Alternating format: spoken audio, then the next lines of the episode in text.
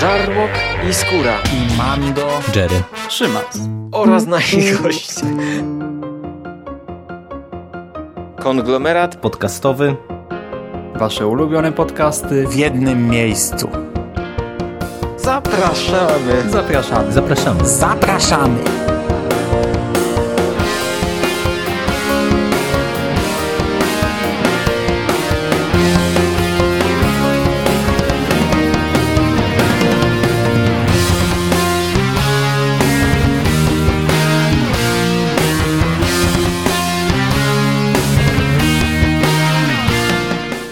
Witamy w konglomeracie podcastowym, czyli na platformie, która zbiera wszystkie Wasze ulubione podcasty w jednym miejscu. Ja nazywam się Hubert Spandowski. Dzisiaj jest ze mną Michał Rakowicz, czyli Jerry. Witam Ciebie, Jerry. Witam Cię, Mando, i witam wszystkich słuchaczy. No i tak jak obiecaliśmy ostatnio, dość szybko nadrabiamy zaległości z komiksami gwiezdnowojennymi i dzisiaj omówimy sobie najnowszy numer dwumiesięcznika Star Wars Comics, jaki ukazał się na naszym rynku w tym miesiącu, a w którym znajdziemy aż trzy komiksy, ale o tym za chwileczkę.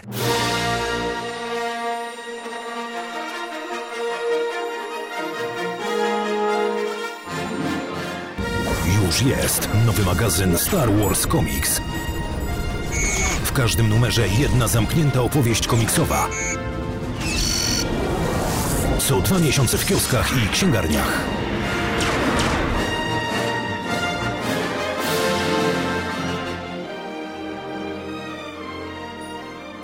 Tradycyjnie na sam początek garść newsów i dzisiaj mam dwa newsy, które są dość silnie związane właśnie z tym numerem magazynu Star Wars Comics. Po pierwsze, w czerwcu ukaże się w Stanach kolejny one-shot, który będzie opowiadał o droidach. E, jest to dość istotne w, w tym momencie, ponieważ właśnie w e, najnowszym magazynie Star Wars Comics znalazł się pierwszy taki one-shot, który opowiadał o C-3PO. Komiks pod tytułem Phantom Limp, po polsku po prostu C-3PO, bez podtytułu. E, no i podobny zeszyt ukaże się w czerwcu, tylko tym razem będzie to antologia, będą to trzy krótkie historyjki e, z opisu wydawcy, e, przy czym to ten taki opis, który od jakiegoś czasu serwują wydawcy, czyli takie trzy myślniki, no to dowiadujemy się, że tak, będą to historie mówiące nam o tym, jakie przygody miały droidy w Mrocznym Widmie, gdy Darth Maul nie patrzył. Druga przygoda będzie mówić o tym, jaką misję dla Artu przyszykował Luke i czy uda mu się wykonać ją na czas. Natomiast trzecia przygoda z tego komiksu będzie dotyczyć BB-8. BB-8 chce pomóc, dwóm pilotom ruchu oporu zakochać się w sobie. No czyli jak widać opis jakoś szalenie zachęcający nie jest i można się spodziewać, że to nie będzie zbyt dobra rzecz, ale ja akurat się cieszę, bo y, takie rzeczy właśnie pod kątem naszego podwórka są szalenie istotne, bo y, sprawdzają się jako wypełniacze. Nasz Star Wars Comics, nasz magazyn wydawany przez Egmont y, ma stałą objętość sześcio-siedmio zeszytówki, no mało serii komiksowych komiksowych e, zapełnia tę objętość i, w, i z nim jest problem. I jeśli zostaje wolne miejsce, to właśnie wtedy wskakują takie rzeczy i nawet jak one są słabe, to, no to jest to dodatkowa atrakcja, dodatkowe coś, co mamy w komiksie, dodatkowa historia, dlatego e, z mojego punktu widzenia im więcej tego typu y, inicjatyw od Marvela, tym lepiej. W pełni się zgadzam. To wielokrotnie o tym rozmawialiśmy, że takie wypełniacze też są potrzebne, tym bardziej w perspektywie iluś tam miesięcy, jeżeli na przykład Egmont chciałby się zabrać za wydanie choćby tych pozostałych miniserii, które były raczej czterozeszytowe, no to, to idealnie tego rodzaju one-shoty się będą sprawdzały jako takie dodatkowe bonusy, które pozwolą wypełnić numer do końca, także trzymajmy za to kciuki, że się ich doczekamy. No właśnie z czterozeszytówkami to jest w ogóle potężny problem. Akurat te, które teraz dostaliśmy w magazynie, no to wiesz, one były dopchane annualem i one-shotem. I dopiero wtedy był zapełniony cały komiks.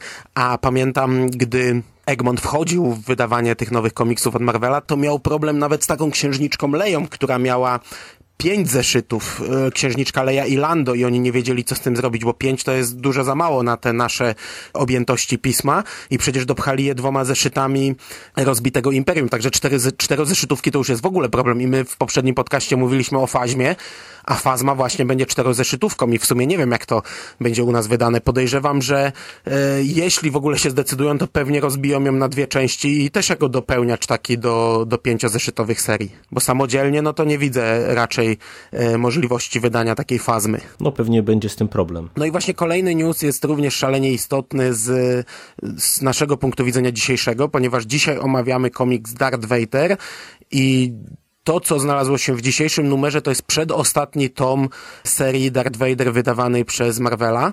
Kolejny tom kończy już e, ten komiks. No a Marvel zapowiedział i pierwszy zeszyt i chyba drugi również ukaże się w czerwcu, że wystartuje z nową regularną serią, która ponownie będzie zatytułowana Darth Vader. E, jest to o tyle dziwne, ponieważ mm, no, dość mylące. E, Marvel ma taką, przyjął sobie taką e, zasadę, że te nowe komiksy z nowego kanonu nazywane są w dość prosty sposób. One opowiadają historię danej postaci i zazwyczaj po prostu nazwą jest imię, czy też nazwa czy nazwisko tej danej postaci. Dlatego mamy Lando, Czubakę, Księżniczkę Leję, Darta Vadera, Keinana, Obiłana i Anakina. No a teraz dostaniemy kolejny komiks o Vaderze, który znów będzie się nazywał Darth Vader i który znów będzie szedł od pierwszego numeru i będzie miał identyczne logo i bardzo podobne okładki, także e, za kilka lat podejrzewam, że fani będą mieli problem z odnalezieniem się w tym. Natomiast komiks będzie już tworzony przez innych twórców i jego scenarzystą będzie Charles e, Soule, czyli pan, o którym mówiliśmy w ostatnim podcaście, człowiek odpowiedzialny za komiksy takie jak Lando i Paul Dameron. Natomiast rysunki stworzy Giuseppe Camuncoli, on w Gwiezdnych Wojnach nic nie robił. On, e, z tego co widzę, rysował Spidermana. I to będzie taki gwiezdnowojenny odpowiednik Batmana rok pierwszy. Tutaj nawet scenarzysta porównał go jako taki Darth Vader Year One, czyli historia zaraz po zemście Sithów, zaraz po przejściu Anakina na ciemną stronę.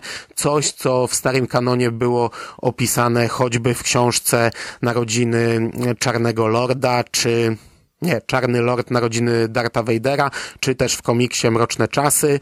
No, będzie to pewnie niezła rzecz, ale bardzo, bardzo myląca. No faktycznie, to dziwna decyzja ze strony twórców, tym bardziej jak to zupełnie inny czasookres, bo to jeszcze byłbym w stanie to zrozumieć, gdyby to była jakaś kontynuacja bezpośrednia na przykład wydarzeń z tej serii, no a jeżeli to cofamy się w przeszłość, no to dziwny trochę ruch ze strony Marvela ale zobaczymy jak to wyjdzie. Okej, okay, a dzisiaj, tak jak powiedziałem, bierzemy na warsztat przedostatni tom Darta Vadera pod tytułem Wojna o Shu Torun. Bardzo ładnie wydany komiks. Egmont e, zrobił coś takiego, że na swoim Facebooku e, spytali czytelników, którą okładkę chcieliby dla tego magazynu.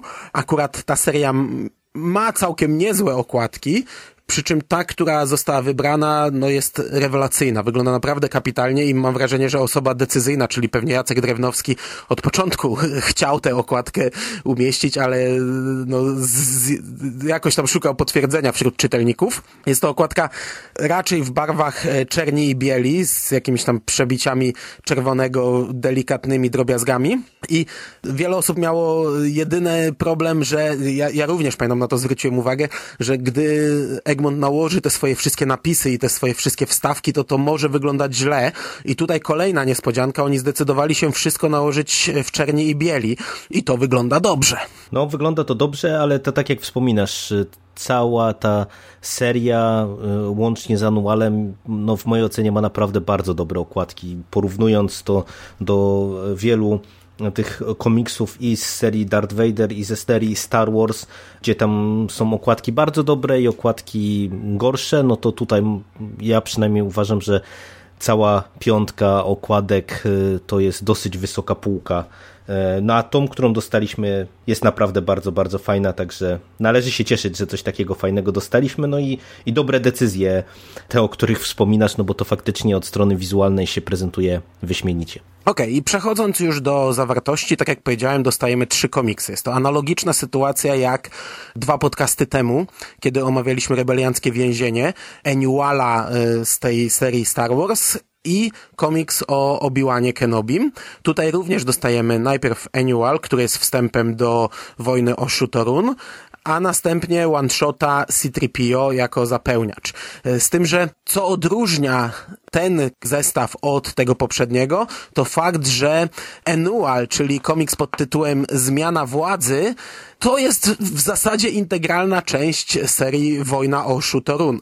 W, w przypadku e, rebelianckiego więzienia to również się ze sobą bardzo mocno wiązało, ale jednak te komiksy były stworzone inaczej. E, widać było wyraźne, mm, no inaczej sama historia była poprowadzona, bo Enual opowiadał o e, rebelianckim agencie pracującym pod przykrywką jako agent imperialny, no a potem w rebelianckim więzieniu dostaliśmy historię trzech kobiet, która dopiero w pewnym momencie zazębiała się z historią znaną z Enuala. A tutaj, w tym przypadku, gdyby ktoś nam nie powiedział, że mm, te komiksy są rozdzielone, no to tak naprawdę raczej chyba nikt nie zwróciłby na to uwagi, poza faktem, że zmianę władzy ilustruje inny rysownik. Jest to Leinil Francis Yu, który do tej pory w Gwiezdnych Wojnach raczej niczego nie zrobił. Chyba jakieś okładki gdzieś tam może jakieś limitowane wersje, ale nic konkretnego nie robił. Natomiast scenari za scenariusz odpowiada tradycyjnie Kiron Gillen, który również e, oczywiście pisze scenariusz Wojny o Shutorun.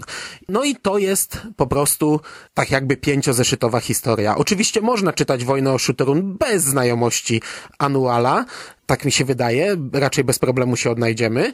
No ale razem one, one się spajają w jedną całość. No na pewno można czytać e, indywidualnie, też, też tak mi się wydaje, natomiast traci się sporo kontekstu, bo jednak e, tak jak wspominasz, te historie są na tyle powiązane, że ja się od razu tu przyznam, że ja w pierwszej chwili to się nie zorientowałem, że już mam anual za sobą i czytam e, główną serię, bo to przechodzi tak płynnie, i nawet y, wizualnie te komiksy są na tyle zbliżone do siebie, że ja absolutnie nie miałem jakiegoś takiego dysonansu. Wręcz jak nawet sobie porównywałem już po lekturze y, tą samą stronę graficzną, no to widać, że tutaj nie ma takiej dużej różnicy, jak to nieraz jest e, w przypadku tych anuali czy, czy jakichś one-shotów. E, zresztą no tu będziemy rozmawiali zaraz o C-3PO, no to tam różnica graficzna jest e, dramatyczna w stosunku do, do tych pozostałych komiksów, natomiast tutaj anual jakby bardzo dobrze się komponuje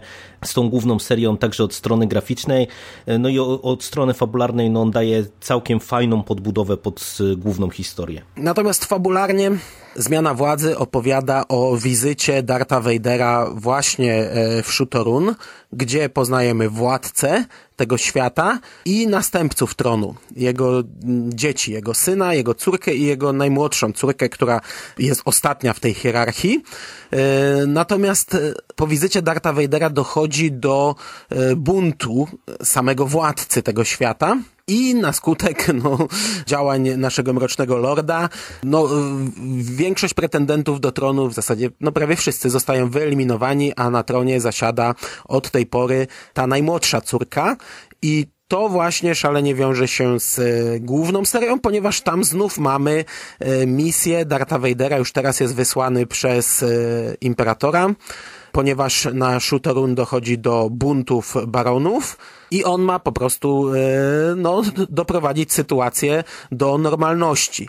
E, na miejscu oczywiście mamy nową władczynię, która e, radzi sobie w tej roli, ale no, jako, że jest raczkującym władcą, to ludzie próbują narzucać jej swoją wolę albo próbują wręcz buntować się temu, co ona zarządzi. Darth Vader zostaje wysłany razem z doktorem Silo i z bliźniakami. Sam komiks rozpoczyna się od rozmowy Vadera z Imperatorem, gdzie widzimy, że ten generał Grievous kalamariański, e, ten e, cyborg, e, z którym Vader rozprawił się w poprzednim tomie, w, w Vader Down, no, widzimy jego zwłoki, a tutaj mamy kolejny test, kolejną próbę, tym razem z e, tymi bliźniakami, którzy posługują się mieczami świetlnymi. No i cały komiks jest tak naprawdę bardzo mocno oderwany od głównej serii. To jest oddzielna historia w większości, ponieważ no, cała akcja rozgrywa się właśnie na Shooterun, gdzie Vader y, próbuje powstrzymać ten bunt baronów, ale mamy sporo elementów zarówno właśnie z bliźniakami, jak i przewija się wątek y, porwanej przez rebelię dr Afry i ja powiem Ci, że mi się ten komiks bardzo spodobał już od samego początku, czyli już począwszy od Anuala i nie wiem na ile to jest związane z tym, że ten poprzedni komiks, który omawialiśmy był tak słaby i po prostu teraz jak trochę na bardziej znajomy grunt i na ciekawszą historię trafiłem, to od razu mnie to pochłonęło. Natomiast y, naprawdę od samego początku ja byłem kupiony tą historią i to zarówno od strony graficznej, jak i od strony fabularnej, bo i podobało mi się czy podoba mi się ten, ten świat, to Shutorun, bo to jest taka planeta, która dla, z punktu widzenia Imperium jest istotna, bo tam są jakieś rzadkie minerały, które no, są istotne w tej machinie e, przemysłowej Imperium. Podobała mi się i kreacja świata, i kreacja postaci, i prowadzenie zarówno tej krótkiej historii, mm, czyli zmiany władzy, e, jak i tej opowieści głównej, czyli wojny o Shutorun.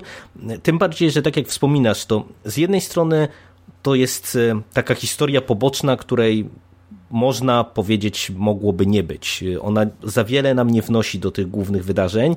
Natomiast to jest taki przerywnik, czy takie spowolnienie akcji w dobrym stylu, w mojej opinii. Dlatego, że raz, że sama ta historia jest y, interesująca, ciekawa i sprawdza się po prostu jako taka zamknięta opowieść, a dwa, że to jest y, taka odskocznia, którą ja lubię, w tym sensie, że tutaj już te smaczki, różnego rodzaju nawiązania, które dostajemy do tych głównych wątków, do tych głównych wydarzeń, które łączą nam e, wojnę o Shutorun i Anual z e, tą serią ciągnącą się już no, 20 numerów, no to też są fajne rzeczy, bo, bo to nie ogranicza się tylko do takich jakichś tam zupełnie prostych y, nawiązań, tylko widać, że gdzieś twórcy kontynuują pewne wątki i, i to działa. I to ładnie się sprawdza jako takie wprowadzenie do y, tego finału, który otrzymamy już w następnym tomie Vadera.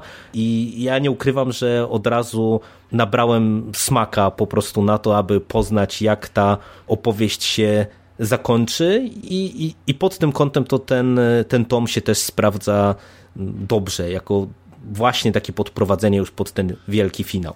To znaczy, to ma na pewno szalenie istotny wpływ e, fakt, że my dopiero co skończyliśmy Podamerona, bo e, ja też od razu porównywałem do Podamerona, bo ten komiks jest ze 100 razy lepszy niż Podameron i ch chociażby sam fakt, że jak ja go sobie wziąłem rano do pracy, to przeczytałem go w pracy w zasadzie na raz, a do Podamerona jednak przysiadałem na raty i trochę się zmuszałem.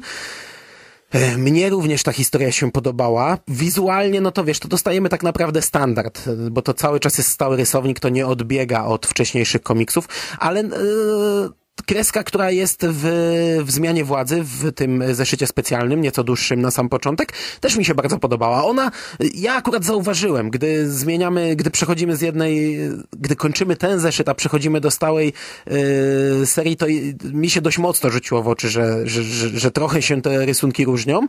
Mnie się podobały te rysunki bardzo z pierwszego zeszytu. One są troszeczkę bardziej takie yy, niechlujne, nie wiem, nie, to takie jest złe brudniejsze, słowo. Brudniejsze No takie trochę brudniejsze, więcej, więcej takich takich kresek. Jak mamy twarz postaci, to ona jest taka trochę bardziej przycieniowana, powiedzmy, ale tak w sposób, w sposób kreskowy właśnie taki.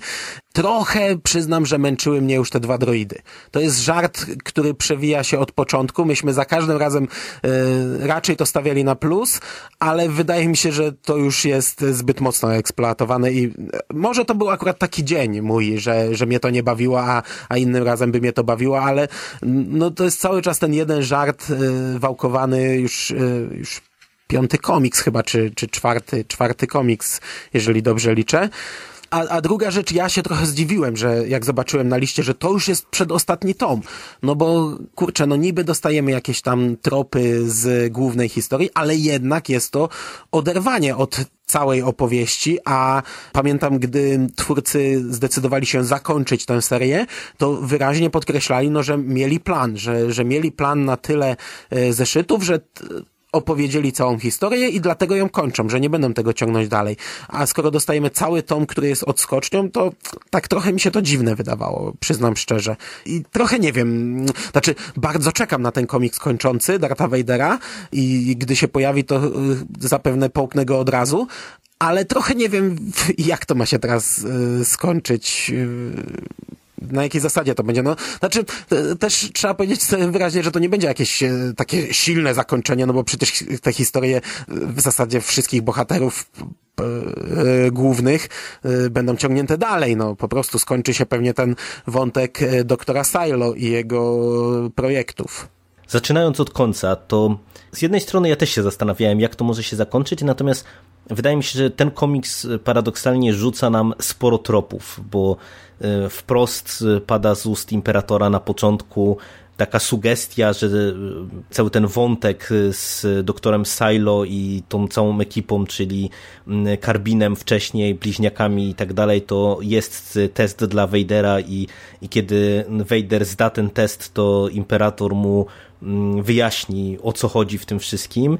I to jest jeden e- element taki istotny, który nam daje duży trop pod kątem tego, co możemy dostać, ale też tutaj i ten wątek Afry i wątek postaci, która się pojawia nam na samym końcu, no w mojej ocenie dają mm, taki ciekawy punkt wyjścia do tego finału. Czy ja mam takie poczucie, że mm, to, co się wydarzyło w tym komiksie, no bo tutaj jednak są pewne ważne wydarzenia, mm, które będą nam skutkowały na rozwój całej akcji w kolejnym tomie, ale odniosłem takie po prostu wrażenie, że mamy wszystkie figury na planszy ustawione dokładnie jak przed finałową potyczką. W tym, w tym sensie, że jednak udało się twórcom całą tę odskocznię zrobić w ten sposób, że jednak to podprowadzenie jest na tyle widoczne, że y, myślę, że my płynnie wejdziemy teraz już w finałową rozgrywkę i y, wszystkie istotne postaci, które w tych y, poprzednich tomach nam ta seria zaserwowała, no bo to, to w sumie też jest ciekawe, że przecież Darth Vader, no to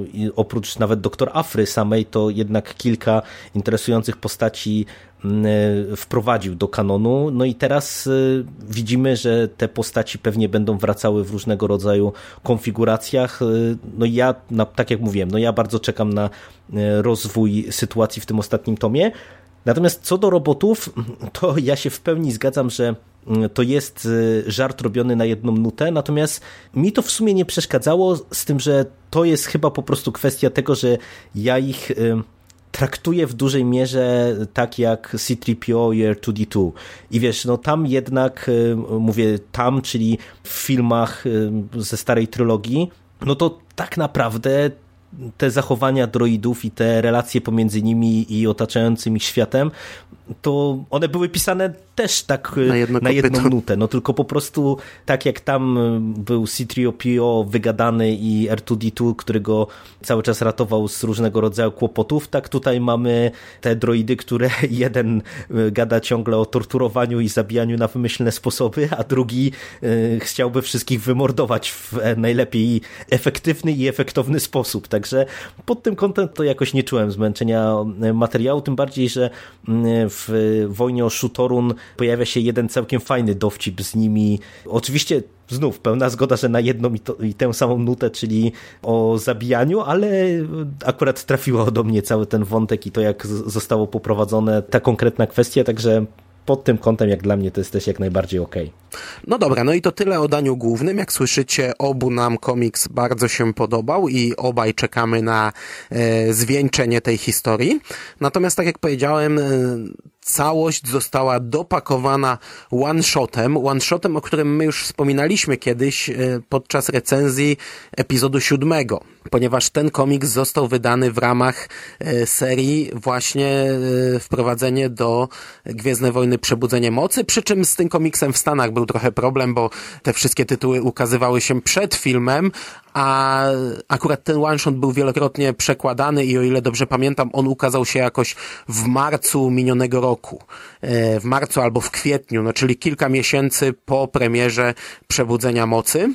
I jest to komiks y, pod tytułem C-3PO Phantom Limp, komiks, który opowiada historię czerwonej ręki C-3PO, historię y, skąd C-3PO ma czerwone ramię, które widzimy właśnie w filmie Przebudzenie Mocy. Y, Jeśli chodzi o nazwiska odpowiedzialne za ten zeszyt, to znów nie są żadne znane nazwiska w świecie Gwiezdnych Wojen. Y, Scenariusz napisał James Robinson, a za rysunki odpowiada Tony Harris. I to jest historia, która wyróżnia się głównie graficznie. Fabularnie to jest taki, taka prościutka historyjka. C-3PO wraz z bandą różnych droidów lądują przy, znaczy lądują, no, rozbijają się na planecie i podróżują przez tę planetę. Mają jeńca, y, również droida, podróżują i odkrywają coraz to nowe potworności na tej planecie, które kolejno ich eliminują. Tu oczywiście jest też poruszony wątek e, taki powiedzmy trochę poważniejszy, czyli pamięci droidów, kasowania ich pamięci, to po której stronie droidy walczą, czy to, że akurat ci są po stronie rebelii, a ci po stronie imperium, to przecież nie jest to ich wybór, tylko jest to wybór tego, kto e, wprowadził oprogramowanie, że równie dobrze w kolejnej bitwie oni mogą być sprzymierzeńcami, pomimo, że teraz są wrogami i tak dalej, i tak dalej. Są jakieś tam przebłyski pamięci e, C-3PO jeszcze z czasów e, trylogii prequeli. No ale fabularnie to właśnie wygląda tak, że kolejne droidy mm, są w jakiś tam sposób eliminowane. Ja powiem ci, że tak jak ta historia jest prosta, to ona mi się w sumie bardzo spodobała, bo trafia do mnie ten aspekt taki poważniejszy. Ta główna oś fabularna, czyli to, że one są jakoś tam po drodze eliminowane w trakcie tej swojej podróży, no to jest taka tam trochę popierdółka, ale moim zdaniem to fajnie zagrało, bo tutaj oprócz tego wątku pamięci droidów, to pojawia się też e, element często poruszany w ogóle w science fiction, jeżeli chodzi o droidy i roboty, czyli jakiś taki element e, ludzki, gdzie tam są poruszane wątki chociażby e, tego, że przecież oni są tak, e, tak na sprawę robotami zaprogramowanymi, a przez to, że zostali zaprojektowani, zaprogramowani na przykład przez ludzi, no to mm, przejęli bardzo dużo z takiej emocjonalności i z podejścia ludzkiego. I to jest rzecz, która naprawdę wydaje mi się jest tutaj bardzo fajnie rozpisana. I to ja byłem wręcz zaskoczony, że ten komiks na tych 30 stronach niespełna serwuje taką teoretycznie prostą, ale naprawdę ciekawą historyjkę. Ja nie ukrywam, że się trochę obawiałem tego komiksu, no bo e, umówmy się, to nie brzmi dobrze, poznacie wielką tajemnicę, jak C-3PO zdobył swoją czerwoną rękę to nie brzmiało ani ciekawie, ani to nie zapowiadało, że ta historia może nieść za sobą jakiś w ogóle większy potencjał, a okazało się, że dostaliśmy bardzo sympatyczny komiks, który pod pozorem takiej właśnie popierdółki jednak y, zadaje całkiem ciekawe i całkiem sensowne pytania. Ale to tak jak wspomniałeś, to też fabuła to jest jedno, ale to ja od razu podprowadzę do tego, do czego nawiązywałeś, czyli to, że ten komiks się mm, bardzo mocno wyróżnia graficznie i ja od razu też powiem, że po prostu ja jestem zachwycony tymi rysunkami. Naprawdę, one mi się tak strasznie podobają, że wow, po prostu dla, dla samych y, tych rysunków y, warto było, żeby ten komiks się w Polsce pojawił, bo one są w takim bardzo oldschoolowym stylu, gdzie jest trochę niechlujna ta kreska, taka nieco brudna, ale też nafaszerowana po prostu różnego rodzaju kolorami. Tu jest cała feria barw na, na tych niektórych planszach i to jest po prostu świetnie, świetnie narysowane i do mnie to, to trafia, chociaż też od razu powiem, że pewnie nie wszystkim akurat taka forma graficzna przypadnie do gustu, no bo no bo to jest jednak coś nietypowego jak na współczesne komiksy i, i naprawdę tego rodzaju stylu graficznego to ja za często nie widuję, a, a tutaj się sprawdził wyśmienicie po prostu. Ale wiesz co, z kim nie gadałem, to każdy raczej na plus to oceniał, bo to jednak jest tylko one shot, nie? Gdybyśmy dostali, powiedzmy, cały tom Oj, tak, narysowany tak, w taki sposób, albo, albo, jakąś, albo jakiś ongoing właśnie, jakieś dłuższe serie, no to, to nie, to byśmy pewnie aż tak się nie, nie, nie rozpływali, ale jeżeli to jest dodatek, to ja lubię, jak dodatki są w ciekawy sposób e, rysowane i pokazują ten świat trochę inaczej i mnie się to szalenie podoba, to jest taka, po pierwsze oldschoolowa, po drugie bardzo mm, kontury są bardzo mocne, dużo takich e, geometrycznych elementów, jeśli mamy tło, to właśnie mnóstwo linii, mnóstwo e, jakichś e, kształtów widzimy, kolory, tak jak mówisz, mnóstwo kolorów, dużo takich zgniłych barw, ale, ale w ogóle tutaj paleta jest ogromna, do tego ja miałem czasami skojarzenie z witrażem, bo i postacie są czasami rysowane właśnie z takich jakby geometrycznych sklejek i poszczególne kadry są gdzieś tutaj, ktoś jest w kółku, ktoś jest w takim jakby oknie właśnie starszym. Jak patrzysz na całą stronę, to masz wrażenie, że cała strona jest e, tak skomponowana fajnie, że tutaj mamy właśnie jakieś poszczególne kadry, któryś jest w jakimś kolorowej ramce, inny jest w jakiejś okrągłej ramce, jeszcze inny jest w takiej półkolistej i tak dalej, i tak dalej. I to wygląda naprawdę jak taki witraż na, zrobił, zaprojektowany na lekkich narkotykach. Ja przynajmniej miałem takie odczucie, ale e, to naprawdę się sprawdza i bardzo fajnie ten komiks wygląda i mi się on właśnie jako dodatek e, szalenie podoba. I wiele więcej chyba nie mamy do dodania, tak naprawdę, bo tutaj no, to jest historia prosta, graficznie bardzo fajna, wyróżniająca się i no naprawdę, ja się cieszę szalenie, że ten one shot do nas trafił, bo to też żeśmy na ten temat dyskutowali, że to wcale nie jest pewne, że my się tej historii kiedykolwiek w Polsce doczekamy, a doczekaliśmy się bardzo, bardzo to na plus, jest. No i w sumie podsumowując krótko, dostaliśmy kolejny świetny numer Star Wars Comics i szczególnie na tle poprzedniego słabego, no to No, na tle poprzedniego i to, to jest jeden z najlepszych numerów Star Wars Comics. Znaczy ogólnie my prawie za każdym razem chwalimy, ale w momencie, gdy dostajemy tak zapchany, bo przecież tutaj mamy e, sześć zeszytów, z czego e, przynajmniej ten pierwszy jest o większej objętości. To jest komiks całkowicie zapchany, mamy trzy historie, z czego dwie oczywiście łączą się w jedno, no ale mamy dwa style jakieś tam graficzne, więc to też ciekawostka.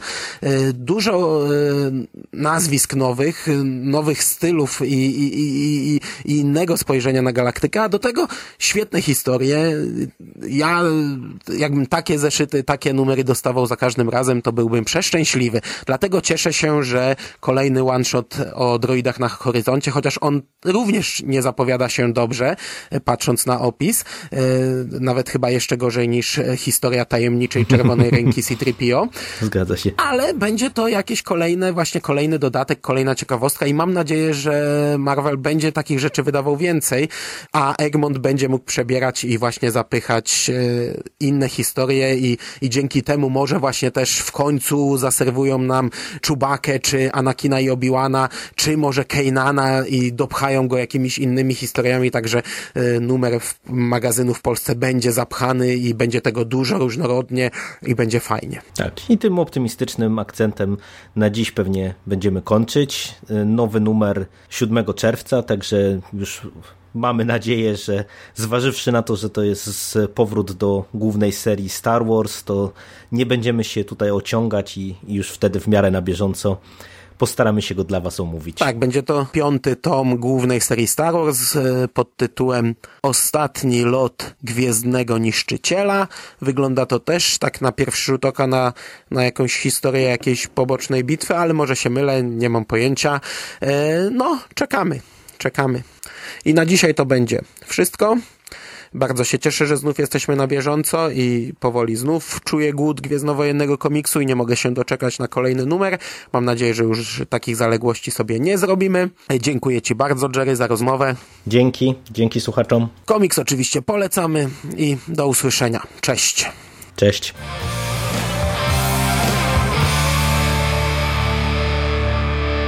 You finished? That's it, man. Game over, man. It's game over. What the fuck are we gonna do now? What are we gonna do? It's over. Nothing is over! Nothing! You just don't turn it off!